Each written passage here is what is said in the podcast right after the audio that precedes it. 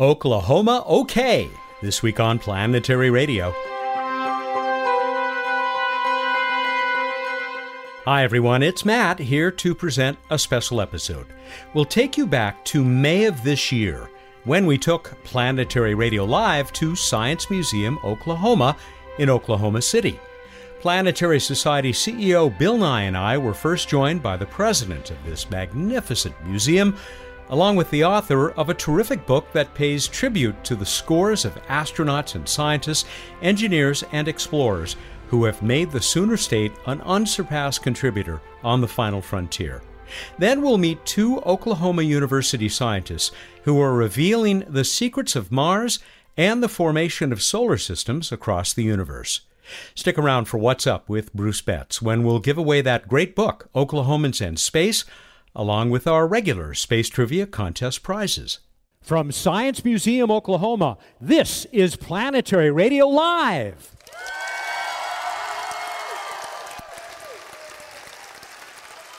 Welcome, welcome, welcome. I'm Matt Kaplan of the Planetary Society with more of the human adventure across our solar system and beyond.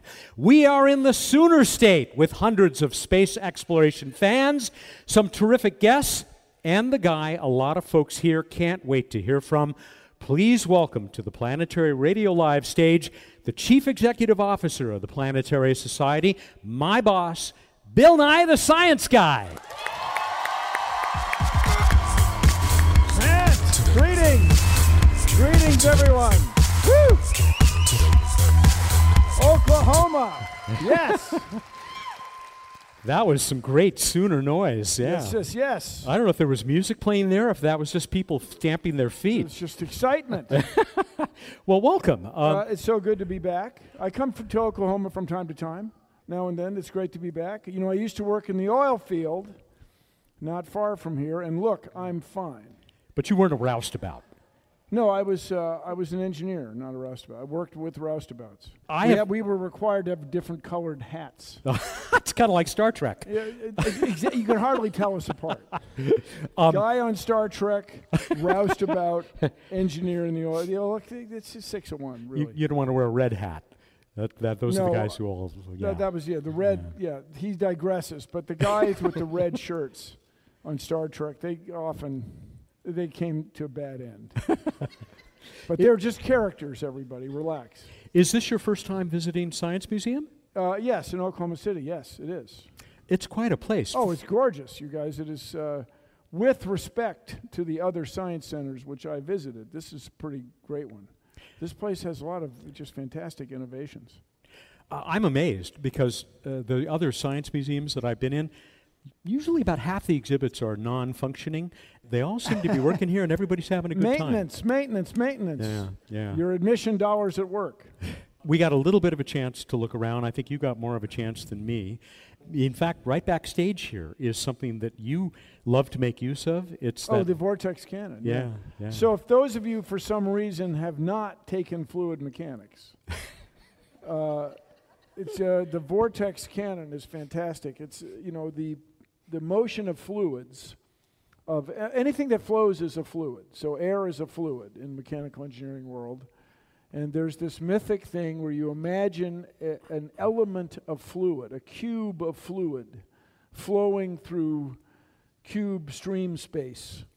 And then it devolves into this wonderful thing called the Navier Stokes equation, named after Steve Smith. No, named after a guy named Navier and a guy named Stokes. And uh, when you do the vortex cannon, every all these complex mathematical terms all cancel out, and you get these perfect circles, these perfect rings. It's just so cool. But I've grown out of that, of course. I've seen you do that on stage. I was kidding. You never grow out of it. We're so going this to is a radio show, but imagine. so one here, the second sound is the candle. The first sound is the vortex.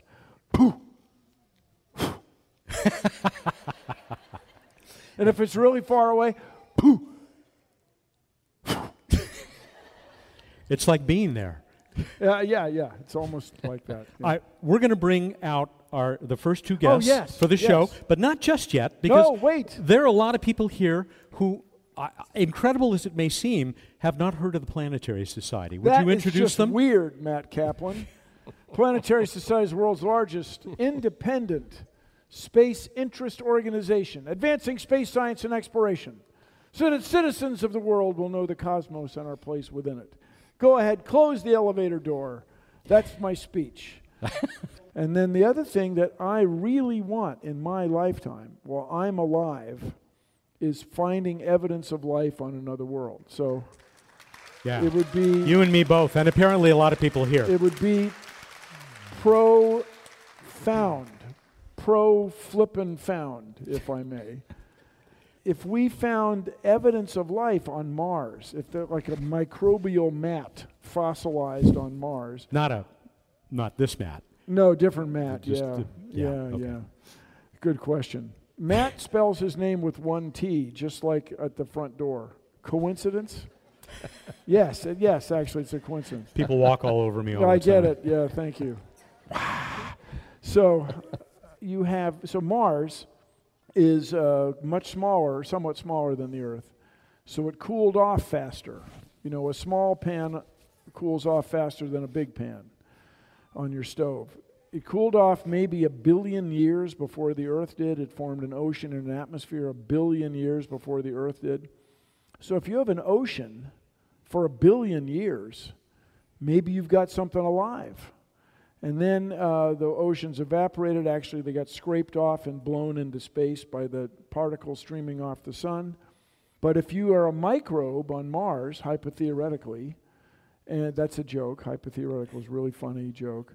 If you live under the sand on the ice that's on Mars, water ice, maybe you're still there. Maybe there's a colony of microbes still making a living on Mars someplace. And if we could find that, it would change history. It would be, everybody would just have to think differently about what it means to be alive. Are those microbes just like us? Do they have DNA? Or are they a whole different Martian, Mars crobial deal out there? Second Genesis. Second Genesis, right. Did it start in a different way? And, but what if they're, wait, what about this? What if, what if the microbes on Mars have DNA? Does that suggest for sure's that life started on Mars a billion years before it started here? Mars was hit with its own asteroid, and then through uh, what's called a Hohmann orbit. These rocks came from Mars to the Earth. Of course, it's in space, Matt, so there's no noise. It wouldn't be. It would just be and they would land here because there's a lot of Mars. If you know where to look, you can find Martian meteorites here on Earth that we can show that they're from Mars. So are we all descendants of Martians? Whoa, dude. So the Planetary Society connects you with issues like that. And we have learned opinions. We have the best, I think, the best long form journalists about space in the world right now. Our board of directors is made of extraordinary space exploring people. The um, patent holder on Sirius XM radio, the world's foremost historian, uh, people that have been involved with all sorts of space missions, guys who take pictures on Mars, pictures of Europa, the moon of Jupiter, with twice as much ocean water as the Earth. So the Planetary Society connects you with space. Check us out at planetary.org, your homepage. I mean, after you, of course, are at billnye.com. Yes. And that, that URL is going to show up again Yeah. up here on the screens at the So uh, if you're end listening at home, afternoon. look for it on the screen Yep. they already know. or in your car. Yes, lead on, Matt. All right. We are, as I said, at Science Museum, Oklahoma. Prior to the beginning of the show, we got an introduction from the woman who runs this place, the president of Science Museum, Oklahoma. She's going to be the first of the guests uh, that Bill and I host here on her own stage, so I don't know who's hosting who. Sherry Marshall is the president. She is a native Oklahoman. She uh, also recommend, recommended to us as somebody that we might want to have as a guest, the person who's going to follow her on stage, but he'll be up in a moment. Please welcome Sherry Marshall.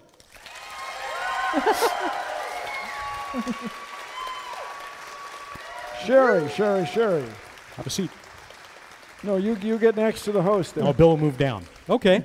Hey, thank you for doing this, first of all. Oh my gosh, thank you guys for being here. It's what an honor to have you guys at our own homes. It's you know? beautiful. It's really, you lovely. guys, I've visited a lot of science centers. This one is extraordinary. It's great. Thank you. That means a lot. I'm kind of partial, but I have to 100% agree with you. No, I'm it's, it's, it's innovative. It's cool. And mm-hmm. as Matt pointed out, it's very well maintained. And that's management, Sherry. Blow it up. That's right. if you're listening on the radio, we just did a fist bump. We did a fist bump. Yeah, I say we- the radio, your, your streaming exactly. service. That's How right. many of you out there in the audience, uh, eh, this is not your first visit to Science Museum Yeah. Oklahoma? Pretty much everybody, almost on. everybody. Okay, great place. During the little press briefing uh, that Bill was doing backstage, you got a question, Bill, about how did you become excited about science? And it was kind of in a place like this. Oh, very much in a place like this, yeah. It was the Smithsonian in Washington, D.C., which is cool. It's big, and it has all kinds kinds of cool things. But back then, there was hardly any, hardly anything you were allowed to touch. Yeah, There was very, very little hands-on uh, informal science education. Now the Smithsonian has, in many regards, stepped up to catching up with Oklahoma City as best they can. But this is what makes this place. Seriously, bar. this is what makes this place uh, so great. So welcome everyone. And for me, it was the Griffith Observatory on the hill hilltop in uh, Los Angeles and the Museum of Science and Industry, Right. which uh, got me into all of this. You're a native. Did- Yes, and for when me it was s- Omniplex. You know, I came here as Which a is the child. original name of this the place, right? The original name of this place. It opened in this building in 1978. It actually started on the fairgrounds here in Oklahoma City, and then we built this big, beautiful, huge building, and it opened in summer of 1978. And I was one of their first students through their summer camps. Hmm. And I realized. Wow, you are an OG, as the I kids say. am old. I think is what you're trying to say. No, for the grown-ups, that's the original gangster. yeah. I'm- when it comes to science gangsta, I'm all in. Yeah, yeah. Um, and you went she's, to BSU. she's got the moves. I. I went to BSU, blow stuff up. Yeah. You know, right? Not Boston State. Blow stuff up, which is Yeah. So you got you've got so much going on here. There are many different exhibit areas. What Right. what is related? What do you have that's related to what we're talking about today? Space, astronomy. what don't you have? what I mean, science is everywhere, and you know you can relate to all. A lot of the things that we have in our everyday life, honestly, came from space exploration. But specifically to that content area, we do have a planetarium. We have a large space area. Um, where you can explore aviation and space. We have one of the original Apollo mission simulators on loan from the Smithsonian because it's obviously better here. Uh, no, that's not true. Love you, Smithsonian. Uh, can I, may I briefly, what I think is Yes. brief story about Rusty Schweickart, who is uh, very, is Apollo astronaut, still very active, in fact, in the search for asteroids and prevent, keeping one from hitting us. But there's an Apollo simulator. And a guy I went to college with is the president of the Pinball Associ- American Yeah. Pinball Association, and he prides himself on this sort of thing. Right. So he walks up to the simulator, Dan Miller, and he plays it, and he can sort of get it to land on the moon most of the time. Rusty Schweickart, 40 years after flying, walks up to it, boop, bang, it lands it right on the moon. it.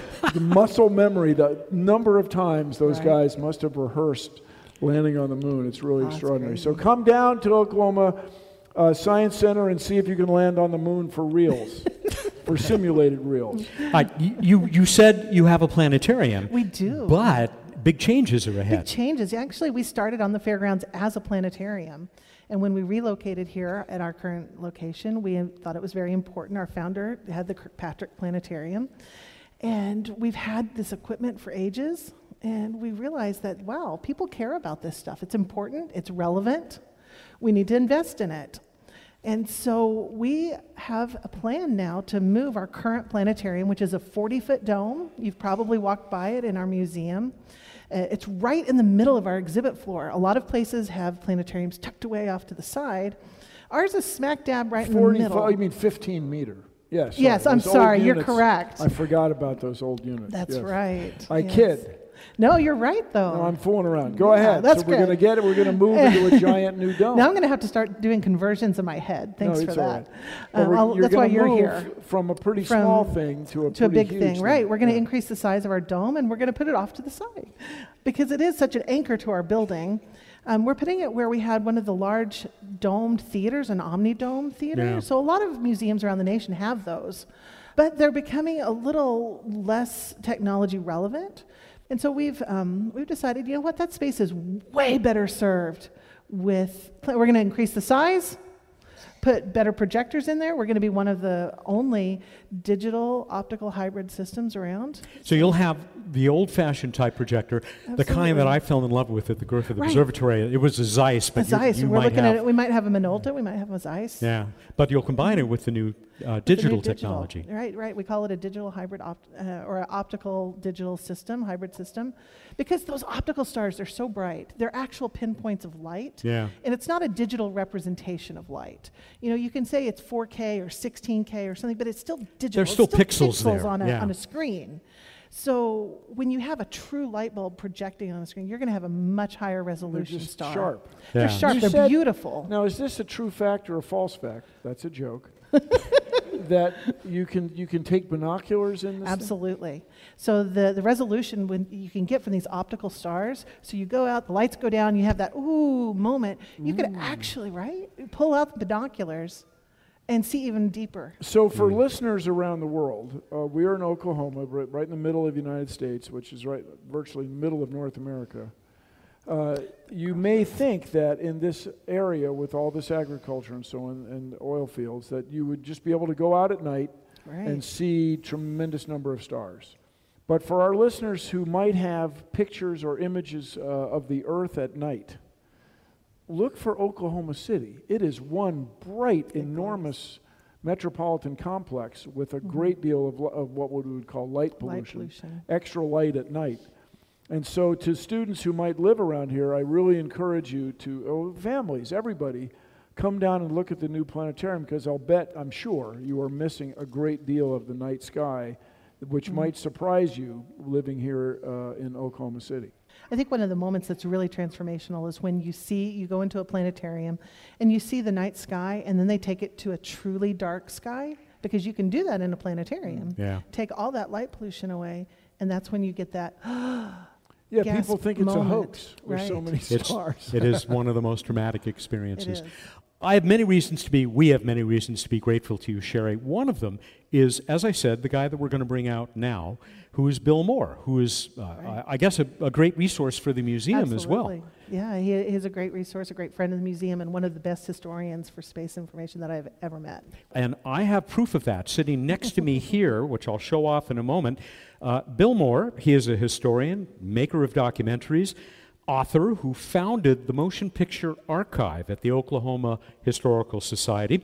He is, among other things, the author of that book I mentioned, this magnificent book, which is called Oklahomans and Space Chronicles of the Amazing Contributions of Oklahomans in the Aerospace Industry. It is really spectacular.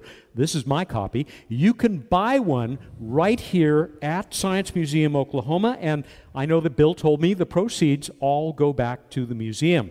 But don't buy a copy just yet because we're going to be giving one away at the end of today's program, and it is signed by Bill and I believe also by someone else. By else. General Tom Stafford, a native Oklahoman astronaut. Apollo 10 astronaut. So,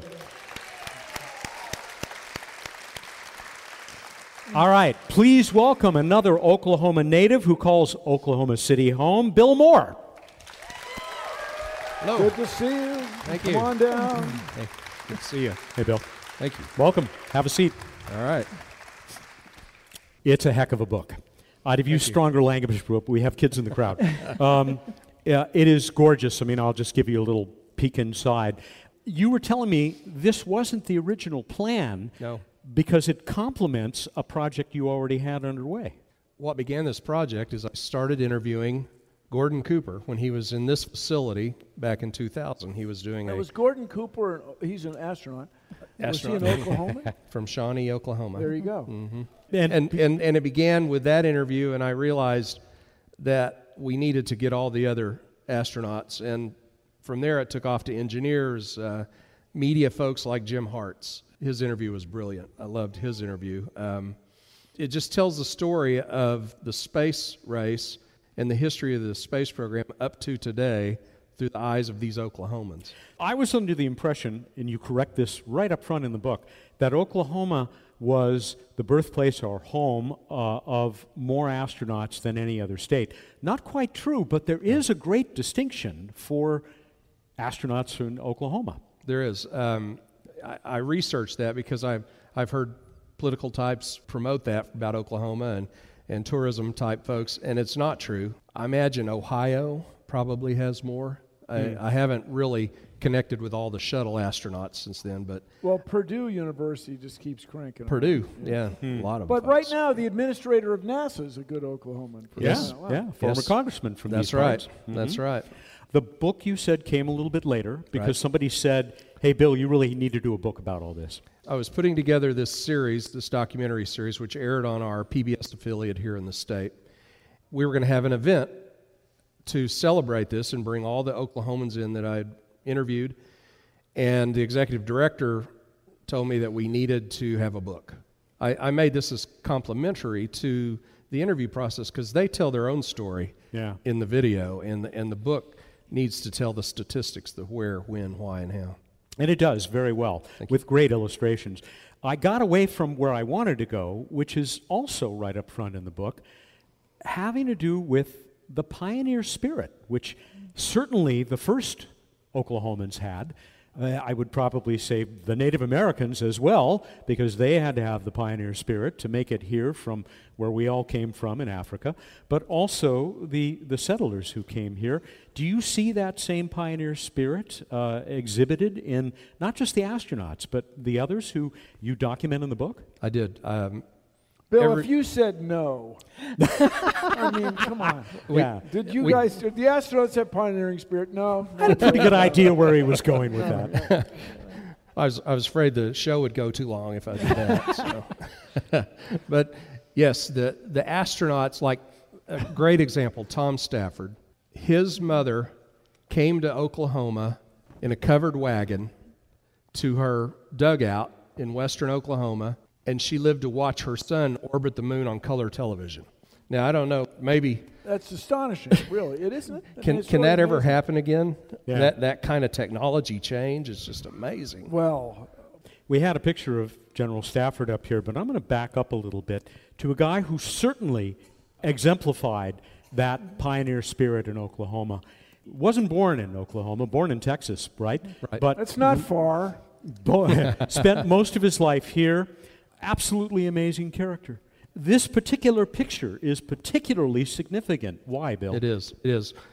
He created his, his airplane, the Winnie Mae, could not be pressurized to go to higher altitudes. So he had to pressurize himself. And this was the first high altitude pressure suit. And Wiley Post developed that here in Oklahoma in conjunction with the BF Goodrich Company. And um, the tire, rubber tires. Yeah. Rubber tires. It has a rubber liner inside and he would pressurize himself to go to high altitudes. He discovered the jet stream. He was pretty impressive. And Tom Stafford told me that um, when he'd put on his spacesuit, he'd always think of fellow Oklahoman Wiley Post.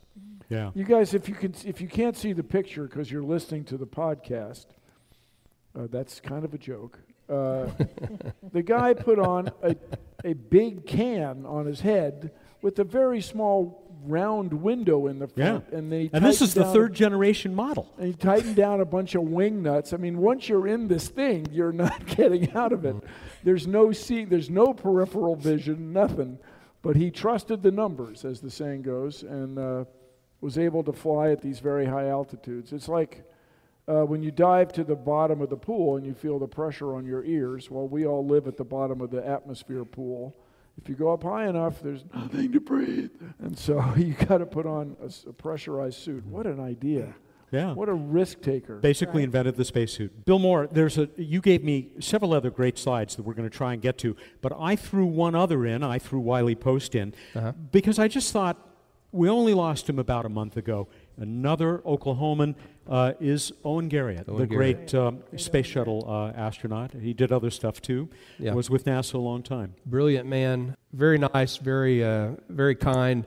He was very proud of his son Richard when I was interviewing him for this program because Richard was just getting ready to go up into space himself. So He we- paid his way. He paid his way. He told me that when Richard was growing up, he really was disappointed when he found out that not everybody got to go into space because their neighbors all around him were astronauts. Of course, Dad was an astronaut, and so he eventually was able to pay his way and go into space. And I know that's something you'd like to do, Bill. I so would I. I would. I'm, I'm counting on SpaceX. And I was thinking of the other guys, Bill you. Oh yeah, I oh, applied Yeah, two four both of you. Both of you. Yeah. I applied four times to be an astronaut. Has anybody applied to be an astronaut?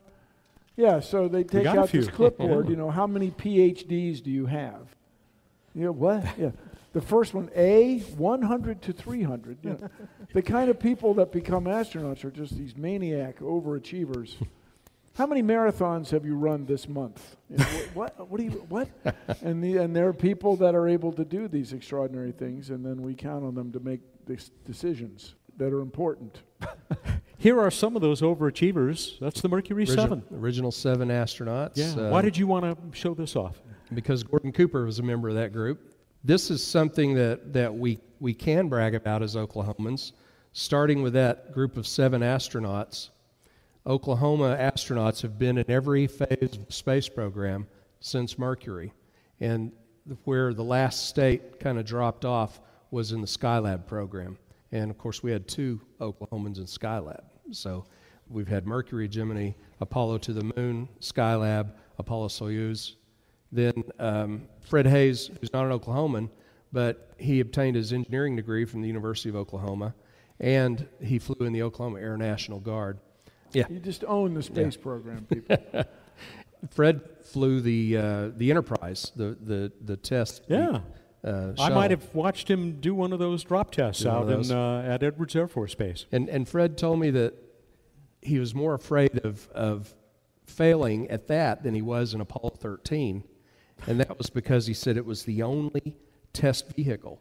And if he had crashed it, cracked it up, there wouldn't be another one, and he didn't know what it would do to the shuttle program. Whereas, you know, you can wreck an Apollo spacecraft. That's fine. That's no problem there. Well, he brought it back.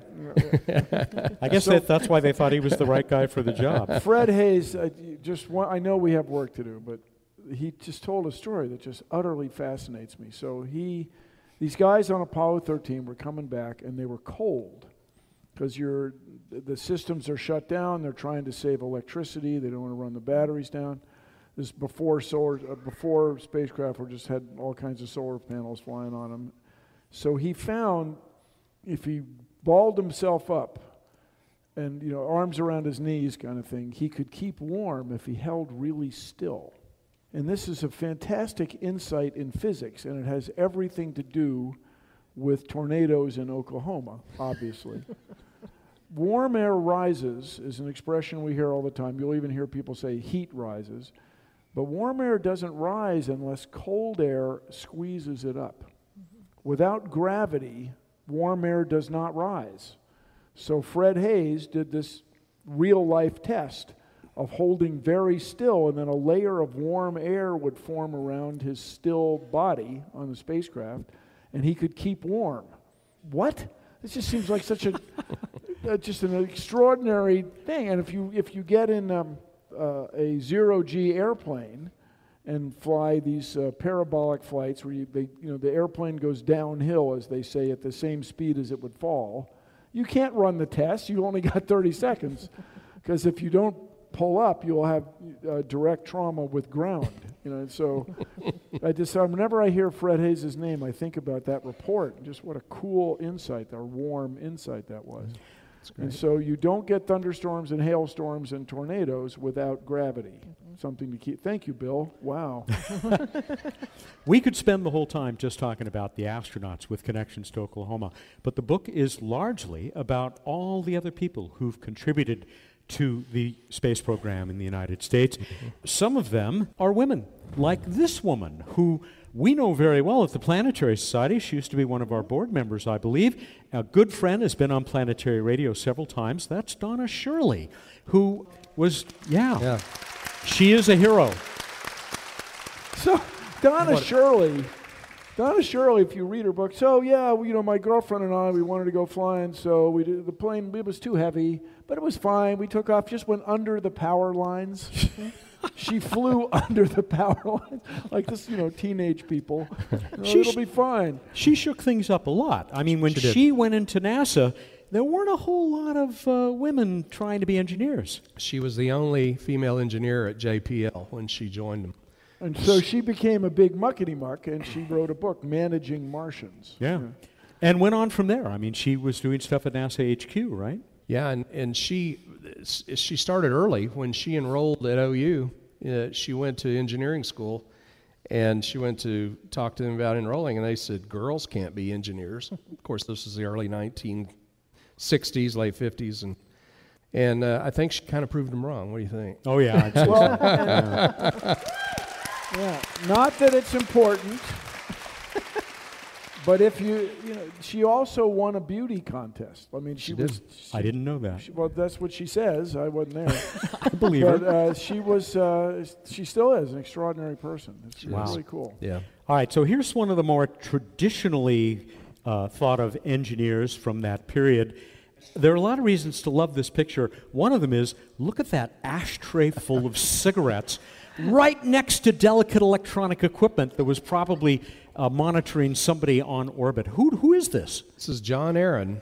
He's probably the most famous person in mission control. Maybe it's next to Gene Kranz, but um, Chris John- Kraft is up Chris there, too, Kraft yeah. was mission control, but uh, John Aaron was EECOM, Electrical and Environmental Systems, and he saved the Apollo 12 mission because he remembered a switch that needed to be flipped after the spacecraft was struck by lightning, and they had no readout at all, and it was time to abort, and it was right after launch. He told them the switch. They flipped it and went on to the moon. And then on Apollo 13, he led the group that figured out how to get enough electricity to get them home. Wow. Yeah, but they ran. They, the simulator was so well made that he they could throw switches or engage systems in the right order so they wouldn't overload it. And the the simulator was so accurate that he worked out. I guess a very com- complicated sequence that require you know as the saying goes, one test is worth a thousand expert opinions. Oh, take my word for it. Just no, I won't take your word for it. I'm going to try it. So uh, way to go. Thank you. Uh, these are the engineers, of course, who Right. made sure that all the equipment was working and saved them from lightning strikes. But, you know, we're the Planetary Society, Bill and me, so we care a lot about planetary science, and Sure. here's one of those planetary scientists. Ben Clark worked for Lockheed Martin, uh, Martin Marietta before that, and he was the planetary scientist for them, and he worked on a lot of missions, a lot of the space probes. Uh, folks in this audience and some people around the country might know his family's business was a jewelry store, and it's BC Clark if you uh, if you're familiar with that. Everybody knows the jingle. Got a few customers up the, there. The Christmas jingle is known around the country uh, that they play every year on their commercial. When they gave him a pocket watch, he proceeded to take it apart, and they knew then he wasn't going to be in the jewelry business. So uh, uh, he Was he able to get it back? That's a quite. I- I'm sure he did. Together. I'm sure he did. He was, Sure he was that good. Sure. sure. I forgot that we've got one more astronaut here, somebody who uh, has been active a little more recently than some of the others that we've uh, looked at, Shannon Lucid. Shannon Lucid, Oh, yeah. um, amazing woman. She spent more time in space than anyone up till that time on the Mir space station. Uh, a series of events kept them from coming and getting her, and it's no problem. A She just series stayed. of events. uh-huh. So for the young people, Mir was a Russian space station before the International Space Station. It was up for years and years, flying in all sorts of people, did all kinds of uh, space research aboard it.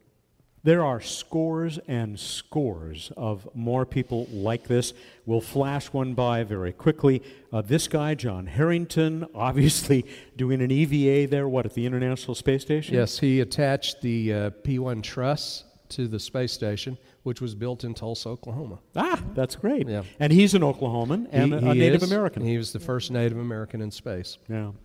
Obviously, Oklahomans have a lot to be proud of in the space program. What is it about this state? Why have we seen so many people in every facet of the space program come from this, this state?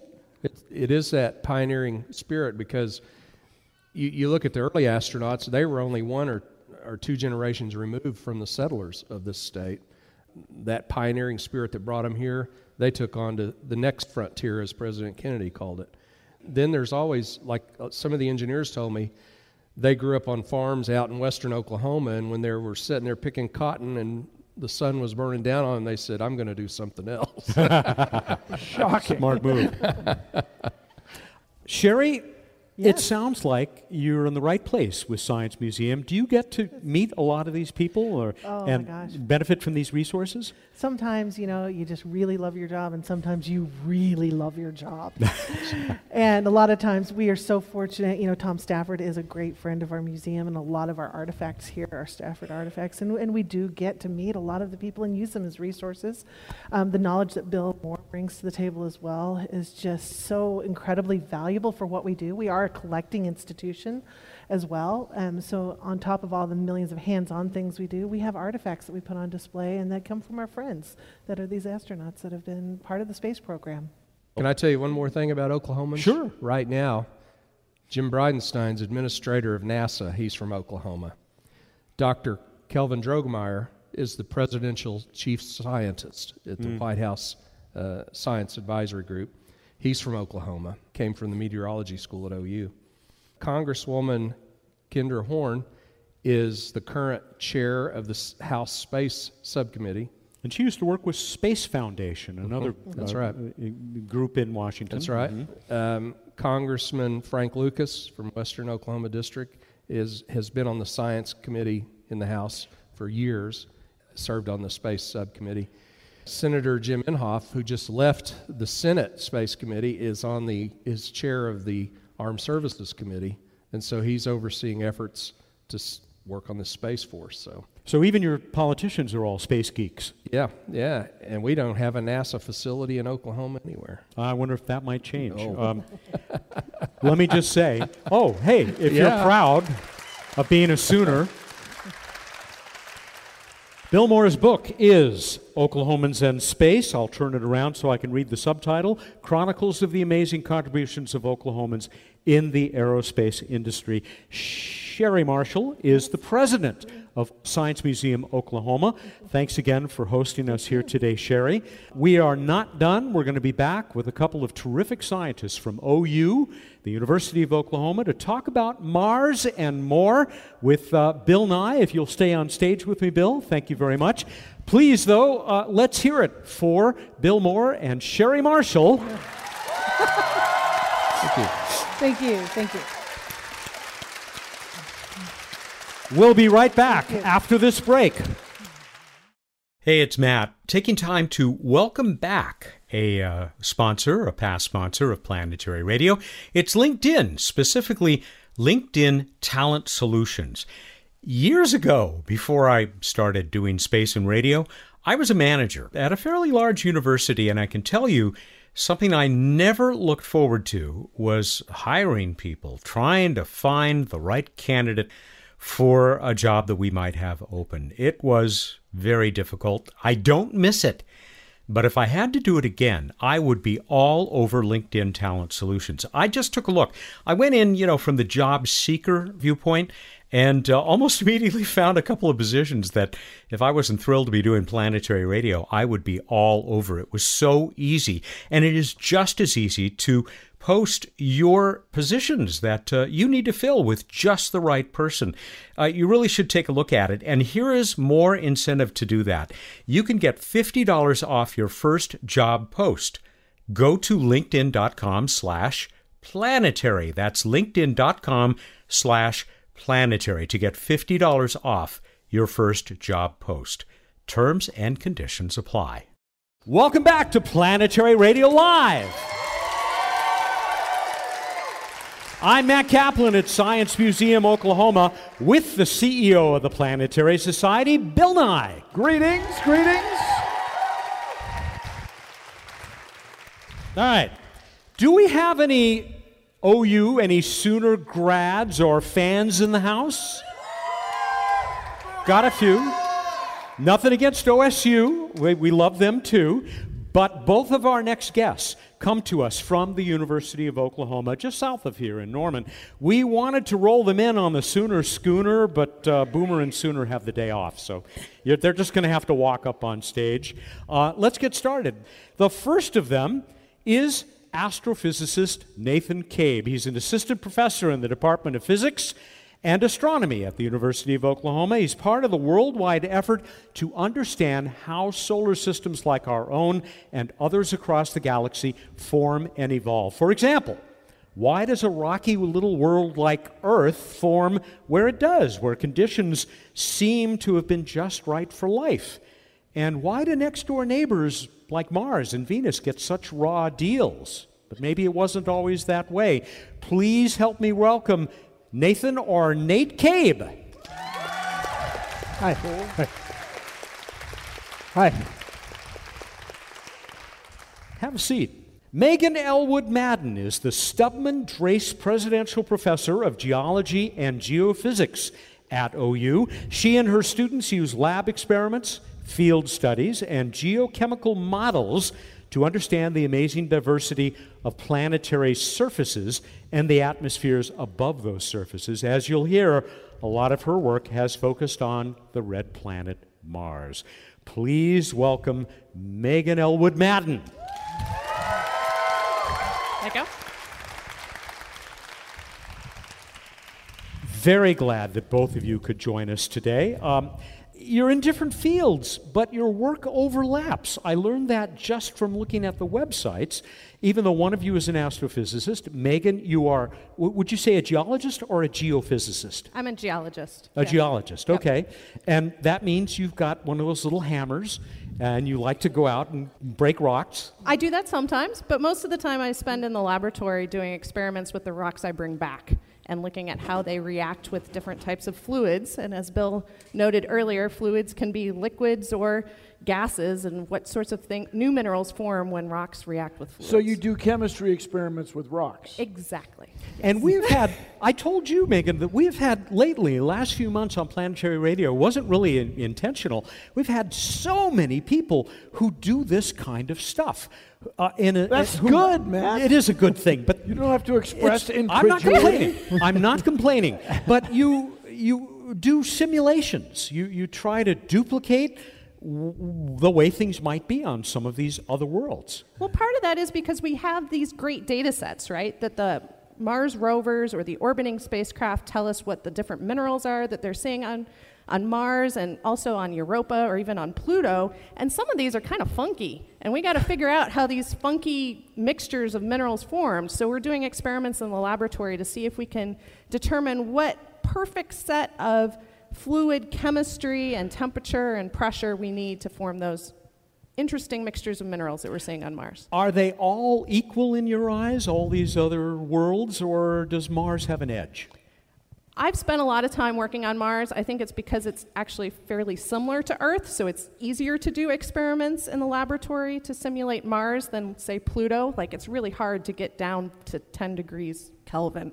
But getting down to 220 Kelvin, that's oh, kind of doable. Nothing. Yeah. yeah. Then you're talking temperature yeah. here, real cold. Yeah. yeah. yeah. Even on Mars. Yeah. Where do the minerals come from? Uh, Nate, that's your business, right? The, from exploded stars. Yeah. Well, so what I do is I run computer computer simulations of large ensembles of objects acting under their own gravity. Ensembles yeah. of objects with gravity. Yeah. Well, wait till you see some of the little um, models, basically, animations. Yeah, lots of asteroid-like bodies, and evolved them o- under gravity for hundreds of millions of years. It's a video game for a hundred million. Pretty years. much, yeah. So you can take a hundred million years and speed so it up. So parents, don't worry, parents. Your kid could end up playing video games for a hundred million years mm-hmm. and, and, make a career out of it. It is kind of a video. Wait do you, like I said, wait do you see the animations that he's got. Um, Come up to dinner. No, no, no, no. Megan, it's got to help that we know so much about, about Mars because we have so many spacecraft there. Yeah, we have a huge amount of data about Mars. In fact, we have so much data that there aren't enough human hours to analyze all that data that we have from Mars. But the data that we do have is really fascinating. And we see um, these unexpected results, like perchlorates, for example. I hate perchlorates. I hate especially Martian perchlorates. Why do you hate perchlorates? Because they messed up the Viking spacecraft. And well, we'll let her tell us. So perchlorates are these really highly oxidized chlorine-bearing salts, and we weren't expecting to find perchlorates on Let me- Mars. may I ask you? So to be a to be a perchlorate, Mm-hmm. it, per I think is it means heavy duty through and through. Right, Chlorine. Mm-hmm. And then it's a salt. right. So I'm expecting in the land of salts, if there were such a place, I'm expecting Mars, something yeah. from yeah Mars. I'm expecting something from the right hand side of the periodic table and something from the left hand side. Do I have that in my Yes. perchlorate? In your perchlorate, yes. So the perchlorate is the anion side of Oh, the, the, periodic anions there. Yes. um, Hold table. on a. This is Let a guy, think. by the way, with the periodic table on the back of his business card. Okay, Yeah. so hang on a second. Uh, and I remember that cat ions are positive. That is right? correct. Because they have paws. yes, cat Meow. ions. Yes. So anions are negative. So uh, just help me out now. What's going on? I got chlorine You got one chlorine and four oxygens. and four oxygens, and that's a salt? So that's the anion part of the salt, and then you need a cation to match with it. We're less clear about what the cation is that goes with the perchlorate. But it could be sodium. Sodium, magnesium, could be iron. It could be iron. Could be iron. But why Yeah, haven't what's we? What's the big deal? I mean, we've had the Mars exploration rovers. We've got Curiosity there now, especially Curiosity, this amazing rolling laboratory. Why are we still learning about these things? There's like just a lot to learn. There, there's a lot to learn. Curiosity is amazing in that it can actually measure the minerals with its XRD, right? So not only do we know What's the an chemis- XRV? What's an XRV? XRD, X-ray diffractometer. Oh, yeah. Yes. Well, yeah, just- So we can actually tell what minerals are there, not just the bulk chemistry. So we can get down to like individual f- flavors of different chemistry. so a mineral is where you take these atoms and arrange them in a pattern. Correct. Like a crystal or a Yeah. lattice. Crystal, And you can arrange the same chemicals in different arrangements and make different minerals. So you can have the same composition but have uh, yeah. multiple different minerals. Same chemicals arranged in a different way. Yeah. Well, that's the difference between sugar and oil, uh, uh, in a sense, right? Oxygen, hydrogens arranged, the carbon arranged in some charming way. So I mentioned um, the Viking spacecraft, Viking 1 and 2, 1976. Way ahead of their time. Actually intended to discover life on Mars, but those darn perchlorates got in the way, right? Right. So the perchlorates we've known now um, produced a signal that at the time was interpreted as a possible signal of life. What was the signal? basically gases that were Gases, evolved. yeah. We were expecting that those gases would be produced by metabolism of organisms, Mm-hmm. but in, instead, what we think now, our, our new interpretation, is that it was perchlorate reacting with either things in the soil or the actual reactants in the Viking mission. So you can make signals. carbon dioxide with vinegar and baking soda, nothing's alive, or you can make it with your sugar and yeast, something's alive. Right, Yeah, and right. get the same gas given off. And the presence of those perchlorates that are all over Mars in the first at least few meters, right? Mm-hmm. Uh, mm, not real friendly to life as we know it. Not as we know it, although there are organisms in the Atacama Desert that can live in, in, in environments that have a lot of Like when you go to have a sw- clean swimming pool, you put chlorine in it because it kills Exactly. everything. Yes. Salts So- are not very bio happy usually. Yeah, Yeah. Un- unhappy bio wise. Yeah. But let me ask us this. Uh, when you are forming solar systems, there you are out there, your gravity, Sure. playing video game for 100 million years. Um, how likely are you to get chlorine? And then how likely is it to end up on the surface of a planet? In general, in those types of simulations, a lot, um, a lot of the materials, the relatively uh, volatile materials on it on, that we see on Earth. What's a volatile material? Oh, something that gets vaporized at a pretty at a pretty low temperature. Like, um, for example, Um, water. Um, Water, cool. Yeah, um, that's not iron. not iron. No, the, a lot of those materials actually get thrown in from a little bit further away from the sun, and Earth got a lot of its volatiles probably from the outer asteroid belt, and they were tossed in via Jupiter's gravity. And um, Oh, yeah, tossed in Jupiter's and, gravity. and so Mars will catch a good fraction of that material that gets tossed Earth's way too. With so its gravity. Yes, Pulls yeah, in chlorine in this case. yeah, yeah, yeah. mhm, yeah. And then there we have chlorine all over the surface. Why don't we have chlorine all over the surface of the Earth? Do, do, do, do, do, do. So most of our chlorine is in the ocean. So if we evaporate it off the ocean, then we would have a lot of chlorine. And chlorine. so I- I just now caught up with you. I apologize. Everybody knows what sodium chloride is. It's table salt. Not everybody. I hope a lot of us. Sodium chloride is what makes the ocean salty for crying out loud. or at least most of it, yeah. Yeah. And, so there's a lot of chlorine there. Yeah. And you study these brines all over the place, but on Mars, I mean, it, as Bill said, that's a salt, mm-hmm. even though we may not fully understand its composition. Just like we add salt to an icy roadway in order to get that ice to melt, and those of us that live in Oklahoma, we experience ice storms at least once a year, and hopefully they remember to put the salt out. So we put the salt out before the ice storm so that we keep that water liquid, right? How so does that, that it doesn't. work? The the water has a polar molecule, right? It has one end that's more negative and one end that's more positive, Like a magnet, only except, except a molecule. Atom, except yeah. a molecule. And when we add salt to the situation, the salt breaks up. So if we have sodium and chloride, the halite, which would be the mineral form of this table salt, dissolves into that water, and we have a positive sodium ion and a negative chloride ion.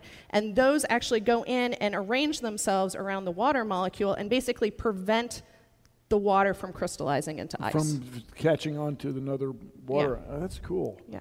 And in fact, if we add enough salt to that water, we can keep that water liquid down to 220 K, which is about the average temperature that we see on the surface of Mars.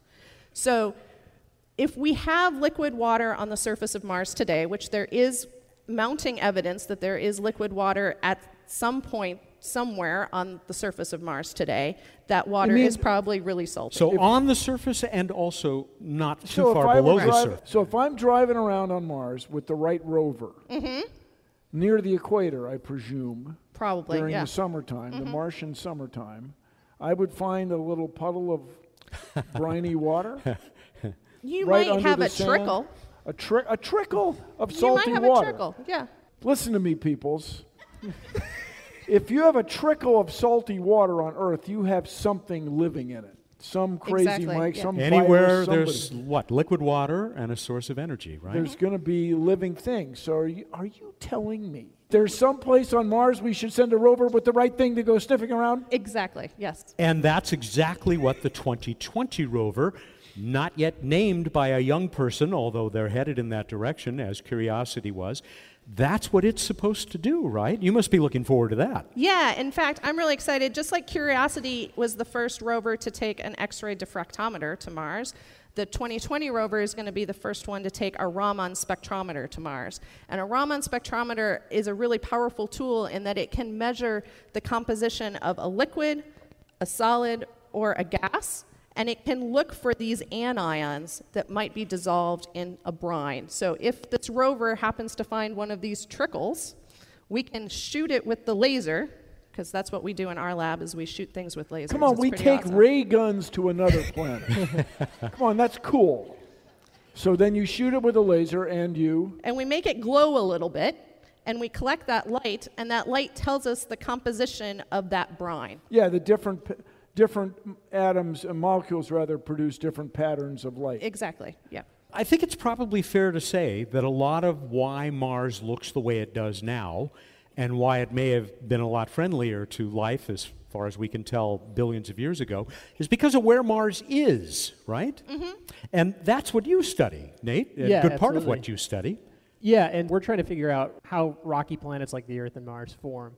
And our general idea is that, our general picture of things are that you start off with enormous numbers of bodies around the early sun that look something like the asteroids, um, maybe a billion, couple, tens of billions. So hang on, the sun forms first. Yes, yes. Um, and then within a few million years, probably even less than that, you have formed the dust that's in the disk around the sun after it forms. So the, the sun's surrounded by a disk of gas and dust. And we get a Um, disk. This is something I think I understand. If you if you bring in stuff from every direction Mm-hmm. with gravity, the likelihood that it would just form a perfect sphere is very, very low. Yeah, Instead, there'll be some unevenness, some asymmetry in this pulling in together, and then, then it resolves itself into a spinning disk. Yeah, because um, any random cloud of gas out in the Milky Way is going to have some small net rotation in some direction. If you take any random cloud of gas and collapse it under its own gravity, you conserve angular momentum, which means that the thing spi- spins up. uh, So you can't see this if you're listening to podcasts, but everybody here has his arms out, going like this, then making it spin like this. See, see how it's spinning here? Now I get it. Yeah, yeah. But it goes, but just like the ice skater pulling his or her arms in, the disc mm. spins faster and faster. Exactly, and you could imagine if you're the ice skater, and if somebody spun you up even faster, your arms would want to fly out from your mm. side, and that's basically what happens at the sun's equator. Material has trouble s- sticking to the center of the system, and you wind up with a compact star along the nor- uh, basically the north and south poles, the spin axis, but it's much more elongated and disc-like um, along the equator. Until mm, 20 or so years ago, we only had one model to look at That's our right. own neighborhood, our own Yes. solar system. Now, of course, we are seeing thousands of solar systems, and they appear to be, I mean, planets around stars appear to be the rule, not the exception. And lots of them don't look like No. our neighborhood, right? Yeah, they look very different. And so that's another challenge is we thought we had a lot of the kinks in how you form a planet worked out 20 years ago based on our sample size of one. Um, but now when we look at planets around other stars, um, these are extrasolar planets, we see that you have objects that look something like Jupiter that are right next to their star and they orbit the star in a day, whereas our closest planet I is mean, Mercury. really fast. Yes. Yeah. And Fast then- and hot. yeah. Yeah. and then we have planets. The most common type of planet is a planet we don't even have in our solar system, something with the mass between Earth and Neptune. We don't have anything like that. There's a big gap in mass in our solar system. We Why have is this. that? The current issue of the Planetary Report, our quarterly magazine, Mm-hmm. talks about the so-called ice giants or mini Neptunes. Yes, yeah. Yeah. Some are called super Earths, other ones are called mini Super-Earths, Neptunes. yeah. I don't know what. I didn't mean- yeah, yeah. right, right, So I, um, I think there's kind of Ice giants blurry- would be more like Uranus and Neptune. Yes. Neptune. I got it wrong. No, no, I don't Okay. think so. I mean, I Mm. think um, th- some of these seem to have large envelopes of gas similar to um, the, our ice giants, whereas other ones seem to have a higher density and are similar to. Now, when you say planets. seam, can we see them? No, we can see their transits um, as they move across their star. The star's brightness dips a little bit. By the, the degree that the brightness of the star dims, we can figure out how big the planet is. So we don't see it directly. Yeah, but then can you also infer that it has an atmosphere as the You can infer its density, which then allows you to constrain um, what it's made out of. As these bodies form, and in the incredible diversity that we are starting to see across the Milky Way galaxy, they all affect each other. Absolutely, yeah. Th- this is the reason we need to run computer simulations because if you have just two bodies orbiting each other, Kepler figured that problem out uh, several centuries ago, and um, it's, you can write down a couple of equations that describe the motion of those two bodies from now until the end of time. But as soon as you int- introduce a third object into the system, you can prove that you can't write down a simple equation. It's the old three-body problem. Yes, yeah. The simulations we run, they have several thousand bodies, and um, and so the way you do that is you know how gravity behaves, and you can model that between two any two objects, and you lay down a bunch of objects, several thousand, calculate all their interactions, evolve them in time for a very short period of time, maybe 10 days, look at their new positions and new velocities, and step forward again. And you do that over and over and over. And the arithmetic is really boring. It would be take a long time to do that by hand, but computers are good at doing the same thing over and over and over again. Probably still pretty computationally intensive. Right? Absolutely, yeah. Yeah. So mm-hmm. you yeah. need a supercomputer or something yes. similar. When I first learned about planet formation, I thought it's something that happens very quickly, and then you just have the solar system and nothing happens for billions of years after that. But it turns out that our outer solar system has changed quite a bit.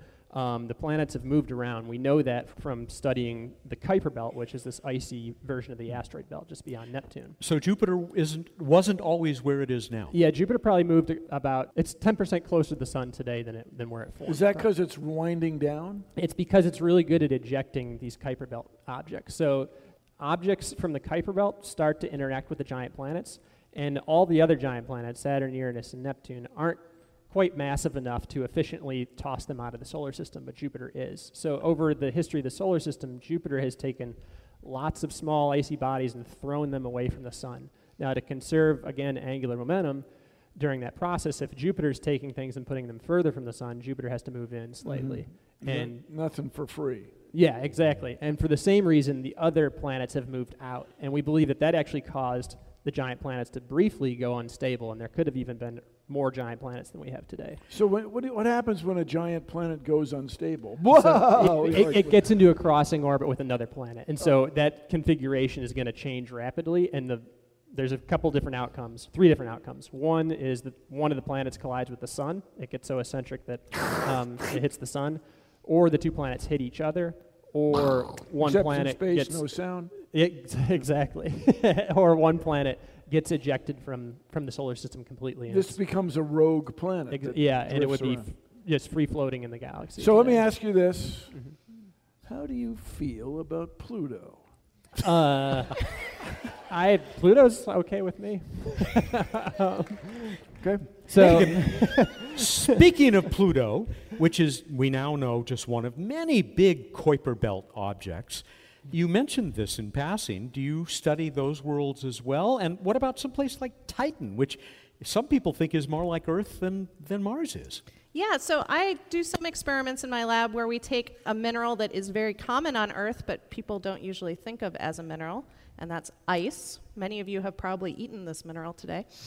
And I look at how that mineral ice reacts with different gases, including methane and CO2, um, carbon dioxide, to form a material called clathrate, which is basically like a soccer ball cage of water molecules with a gas molecule trapped inside of it. So it's a teeny tiny little soccer ball with one gas molecule inside. Kind of sounds kind of like uh, some people here may have heard of a buckyball. Yeah, kind of like that, except made out of H2O. Yeah. Yeah. So um, I do those experiments in my laboratory where we measure how quickly clathrates form and how how long they can stay stable, even if the pressure or the temperature has dropped. So they can stay metastable. So outside of their kind of what's thermodynamic meta, what's the difference stable and metastable? So stable means if it's something is stable, it's like the graphite in your pencil is the thermodynamically stable form of carbon It's not going Earth's side. anywhere. It's not going Yeah. anywhere. It's just in the pencil indefinitely. I hate to tell you folks, but your diamond rings, they're metastable at Earth. Whoa, whoa, whoa! Metastable. right. So carbon wants to be in the form of graphite at Earth's surface conditions. It wants to be in the form of diamond when you're down in the mantle at high pressures and uh, temperatures. sma- being smashed Down by toward the Yeah. core gravity, of the Yeah. planet. and you Yeah. once in a while squirt out through a volcano. Exactly. So diamond is metastable at Earth's surface conditions, but it can last a very long time. So diamond rings are slowly turning into pencils. Exactly. yeah. Especially if you put it in a solvent. Don't do that. So what's a solvent for diamonds? Um, What is it? CO2. So Like in the air? yeah. Do well- not breathe around your diamond ring. So if you take water and carbon dioxide and you heat it up and then you put a diamond in it, you'll dissolve your diamond. Doggone it. Careful, careful out there, people. We are getting near the end of the time that we've got for this segment and for our time here at Science Museum Oklahoma. But I don't want to finish without letting uh, each of you talk about where your research is headed. Uh, Nate, uh, you're going to keep refining these models? Yeah, absolutely. So, um, so one thing we don't understand about these models. So, when you have, say, four objects in a simulation, you have to compute all the forces between every single body. And if you double that number, because you have to do all the individual interactions, it goes up by not a factor of two, but by a factor of four. And so, in these simulations that, that I just showed before, um, one shortcut we take often is when we have the Kuiper belt, we don't actually compute the interactions between Kuiper belt objects because it takes a long time. And You can't uh, afford the time on a big so- enough supercomputer. Yeah, so now we're just getting to the to the point where we can actually consider the Kuiper belt self gravity and the evolution of the solar system. And just the preliminary work we've done that probably makes a big difference. And so we're studying that right now. And So, bigger, more powerful computers available for less money, helping us learn more about our universe. yeah, mm-hmm. Yeah. yeah. Megan, where are you headed with your work? Well, I've got three fabulous graduate students here with me today, and they're each working on their own projects. Here So- they are. You Yeah. guys want to stand up and give them a shout out here? Future heroes of planetary science. Actually, Yeah. current heroes. So Andrew's working to look at how basalts, which are the most common rock on Mars, react with all these different types of brines. John Sue's trying to figure out how rocks in Antarctica can tell us more about potential biosignatures on Mars. And James is figuring out how microbes eat metals um, and the new minerals that are formed during that process. So all sorts of exciting things.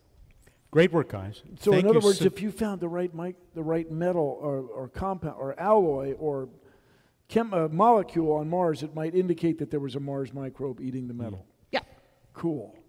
Great work, folks. Uh, thank you very much for being a part of this today. And uh, keep up the great work. And I hope uh, we get to talk to you again on Planetary Radio. Thanks for having Thank me. you. Yeah, thanks for the opportunity. Oklahoma is okay. Please let's hear it done. for Nathan Kaib and Megan Elwood Madden. And you guys.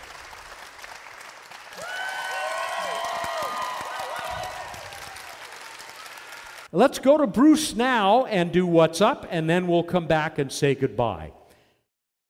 Indeed, it is time for What's Up. So, we are joined by the chief scientist of the Planetary Society, also the program manager for uh, Light Sail. I-, I didn't tell you a moment ago that I, I was hoping you'd give us a little bit more of an update on, on how the mission's going. Uh, how is it going? It's going well. Still have a healthy spacecraft. We've got that sail out. We're solar sailing in solar sailing mode most of the time. We were worked through some issues with our momentum wheel, the thing that we use to turn the spacecraft twice per orbit to orient relative to the sun.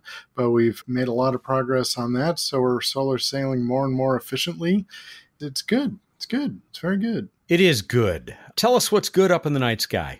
Light Sail 2, which you may or may not be able to see, but you can go to our website and go to the uh, the mission information page, and we've got a diagram where it'll be. You might be able to see it uh, dawn or dusk, but it depends so much on sail orientation that it may be invisible to you, or it it may show you something. So if you feel like it, check out our webpage, and you can uh, find when your next pass is. Have you heard from people who have seen it? Our chief operating officer, Jennifer Vaughn, saw it a couple days ago. It was very, very faint, but was visible. It was uh, where it was supposed to be. But if you want something easier, check out Jupiter, looking like a super bright star low in the west in the early evening. The moon will be hanging out near it on the 9th of August, and Saturn is to its left, and the moon will join Saturn on the 11th of August. And we've got uh, the not that frequent side of Mercury, always low down, in this case, low down in the pre dawn. East, bright Sirius. Mercury is looking quite bright, but the star Sirius is even brighter farther to its right. You'll need a clear view to the eastern horizon. Perseid meteor shower peaks August 12th, 13th, with increased activity for several days after that, but the moon will be almost full at the peak, limiting the number of meteors visible. Hmm. On to this week in space history. It was 1976 that the Soviet Luna 24 was launched. We will come back to that. 1990, Magellan entered Venus orbit and began its radar mapping of the Venus surface. On to random space fact. Luna 24. So it was a uh, robotic lander, uh, the last of the Soviet Union's Luna program that you know went to the moon. It was the third Soviet mission to return lunar soil samples and returned 170.1 grams of lunar samples to the Earth, uh, the last lunar samples to be returned. I'm guessing that this is like the only times that stuff has been brought back from a sizable body, not just an asteroid or a comet. Well, I mean, I brought some from my backyard, but oh, uh, yeah, other planetary bodies. Uh, yes, although we do have meteorites that have come from Mars as well as the moon. Yeah, but I'm talking about stuff that, you know, people actually went out, picked up, and, and got via their robot uh, aids. Then you are correct. All right, thank you. That's the important part, of course. That's really all we are. I could have shortened that whole conversation. Sorry. All right, we move on to the trivia contest. And I asked, what is the lowermost element in the LightSail 2 logo, as seen on the patch, sticker, and elsewhere? the lowest element that is not just a line. How'd we do, Mat? I'm not going to fool around. I'm going to let uh, Dave Fairchild, our own poet laureate for uh, Planetary Radio, he hails from Kansas. Keep that in mind. Triangular patches and stickers and pins are showing off Lightsail's might and proudly displaying the logo that shows just who is in charge of her flight.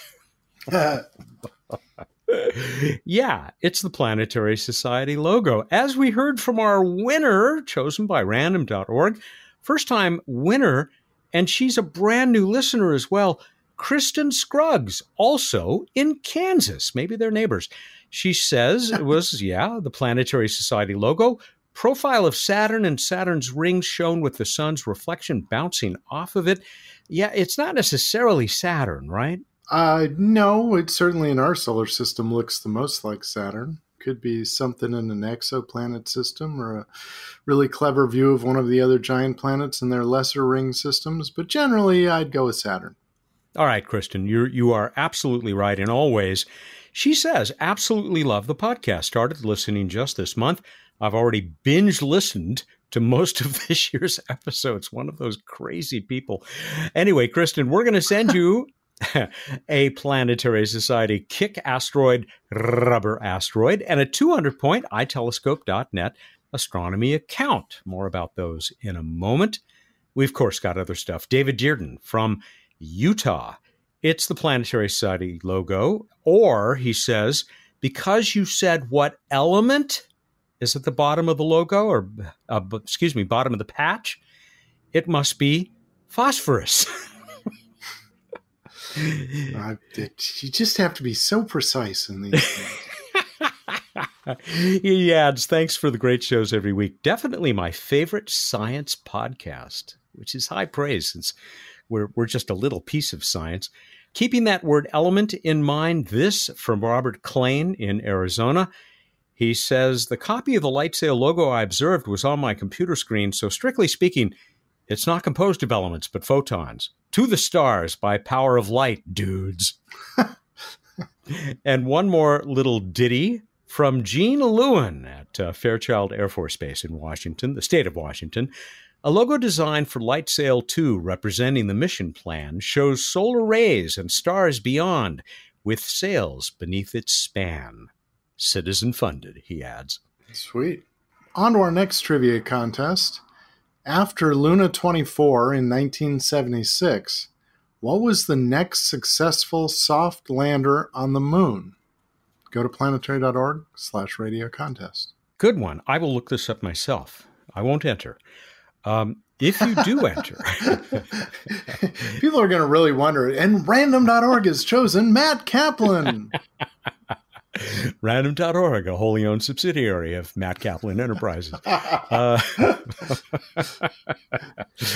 if you uh, enter and have the right answer and are chosen by Random.org, you will win yourself, of course, a Planetary Society rubber asteroid, a 200 point itelescope.net astronomy account for use of that worldwide network of uh, telescopes, remotely operated telescopes and, and this is the cool one based on the show we've just listened to, Oklahomans and Space Chronicles of the Amazing Contributions of Oklahomans in the Aerospace Industry. This is the great book that we were just talking with Bill Moore about.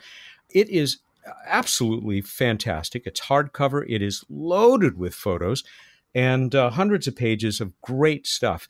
You don't have to be from Oklahoma to enjoy it, but uh, if you're a Sooner, you might get even more out of it.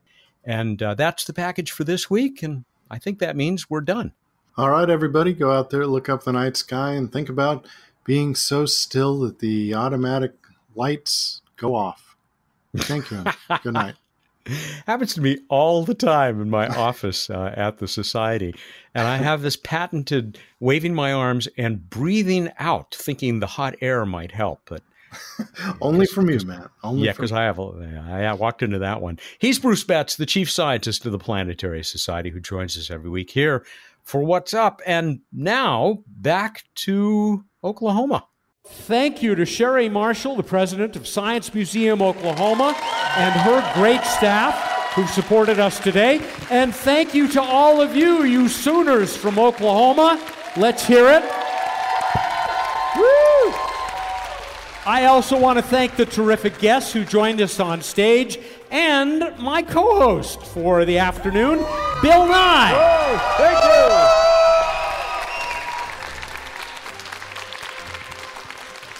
Planetary Radio is produced by the Planetary Society in Pasadena, California, and is made possible in part by its proud Sooner members. Mary Liz Bender is our associate producer. Josh Doyle composed our theme, which was arranged and performed by Peter Schlosser. I'm Mat Kaplan ad astra. Keep looking up.